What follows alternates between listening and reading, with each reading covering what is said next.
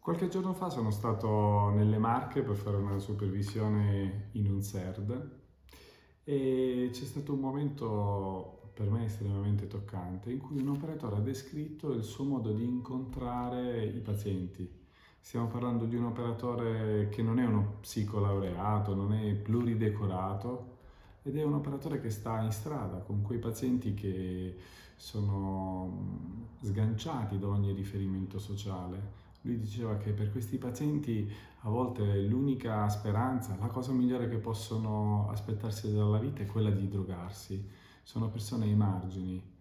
Eh, eppure lui, sebbene non faccia riferimento a grandi teorie, a grandi eh, quadri psicopatologici, a concetti stratosferici, sebbene mh, sia lontano da tutto quell'aspetto lì, sa restituirci con una profondità e con una sensibilità incredibile quella che è la relazione con l'altro. Tutto questo era fondamentale in quei giorni trascorsi lì al CERD perché in effetti si parlava di che cosa potesse consentire ai pazienti che arrivavano al servizio di affidarsi al terapeuta, di incontrare qualcuno che fosse in qualche modo diverso da tutti gli altri altri che questi soggetti nella vita avevano incontrato. Stiamo parlando di soggetti che hanno avuto delle storie dilaniate eh, da traumi, da abusi, da situazioni disumanizzanti. E quindi ci si chiedeva, oltre ad ascoltare la domanda di aiuto, oltre a interpretare la funzione della sostanza nella loro vita,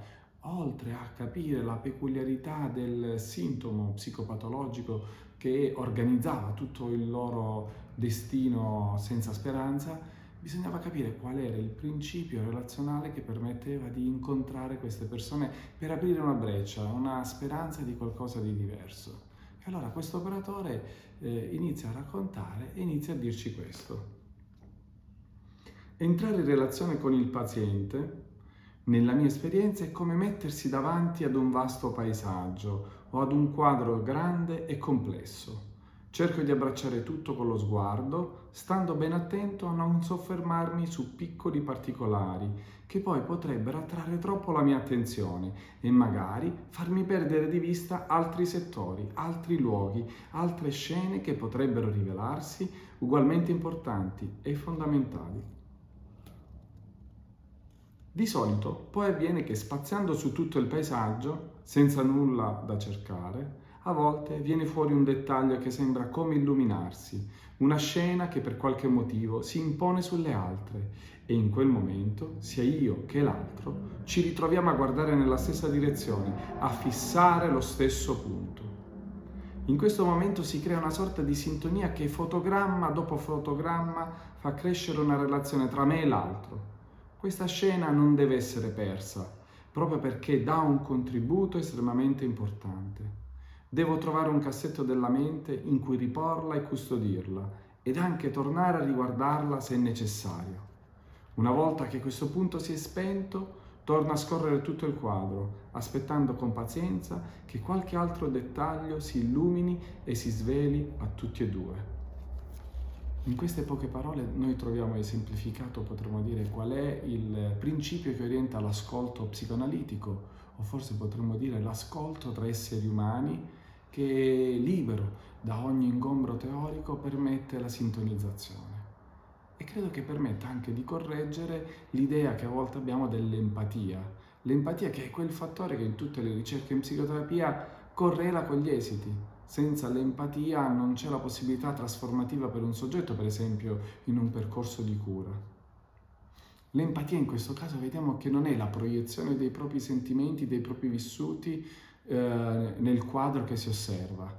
non è eh, quel uh, trasporre ciò che l'altro mi suscita nella figura dell'altro, non è prendere se stessi come un modello, come un'analogia per comprendere l'altro in questo caso noi vediamo il rovesciamento del paradigma abituale in cui si intende l'empatia, cioè immedesimarsi, mettersi nei panni dell'altro. No, in questo caso bisogna sospendere, gli psicopatologi, fenomenologi direbbero bisogna fare epoche, mettere tra parentesi il proprio mondo per aspettare che qualcosa di quel mondo si illumini, cioè che faccia, potremmo dire, trauma in quella visione che sembra sempre tutto uguale. È come se da una fotografia in bianco e nero eh, a un certo punto inizia a emergere qualcosa che è un colore, qualcosa che è significativo. Ecco, però questo qualcosa avviene solo a partire da un atteggiamento che non vuole cercare nulla.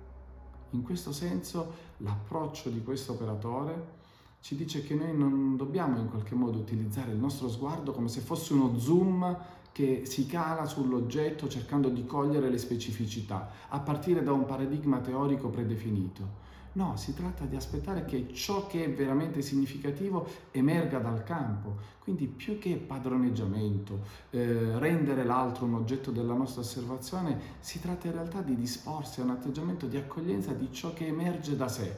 E quindi richiede anche una fiducia, potremmo dire, nel lasciarsi andare, nell'abbandonarsi a quel momento in cui si sta insieme all'altro. E questo credo che sia particolarmente significativo proprio per quei pazienti pluritraumatizzati che stanno lì ancora in strada, che non hanno neanche sviluppato un balbettio di domanda da rivolgere a un servizio di cura, per quei pazienti che non si fidano mai dell'altro e trovano finalmente un altro che non gli chiede niente e soprattutto che non li rende oggetto della, loro, della sua volontà. In questo senso possiamo ritrovare in queste parole anche eh, la possibilità di rivolgerci, eh, in questo momento mi viene in mente un libro di Peter Hanke, che questo premio Nobel per la letteratura, che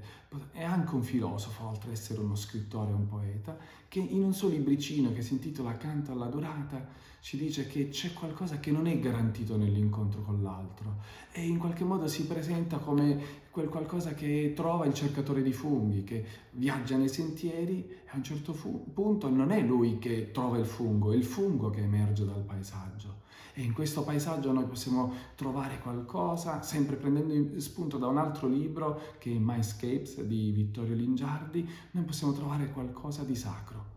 perché l'esperienza del sacro non è qualcosa che va confinata, potremmo dire, nelle chiese, nell'ambito dei culti religiosi. L'esperienza del sacro è trovare qualcosa nell'altro che sia un mistero ed è il mistero a partire da cui ci si incontra, perché l'altro smette di essere in qualche modo ciò che noi abbiamo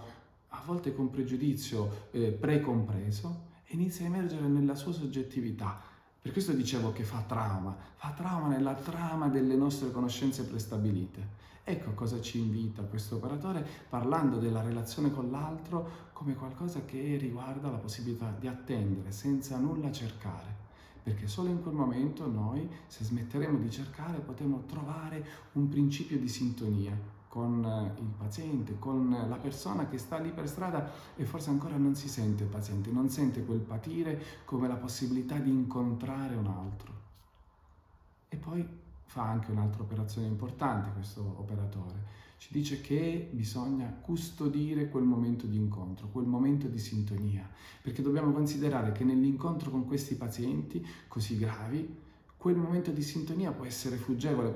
eh, può essere qualcosa che scappa subito via che quella persona non si ricorderà più oppure non ci crederà fino in fondo. Allora lì il compito dell'operatore non è soltanto di accogliere quei momenti, ma di custodirli, di ricordarli, di farli presenti. È lì che nasce la possibilità dell'alleanza terapeutica, è lì che nasce la possibilità di fidarsi di qualcuno che custodisce, potremmo dire, quel fuoco che si è acceso ed evita di farlo spegnere.